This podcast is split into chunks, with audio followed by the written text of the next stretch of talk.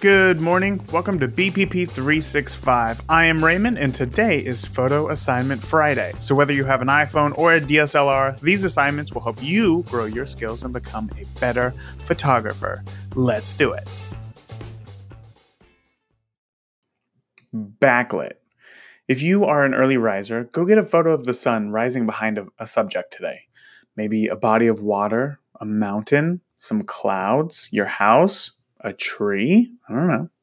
If you have a window at work where the light comes in, try to photograph uh, the coffee cup on your desk just being touched by the sun's rays. Remember, the purpose of these assignments is to get you to see the world differently and expand your eye for photography. So don't just phone it in, really try.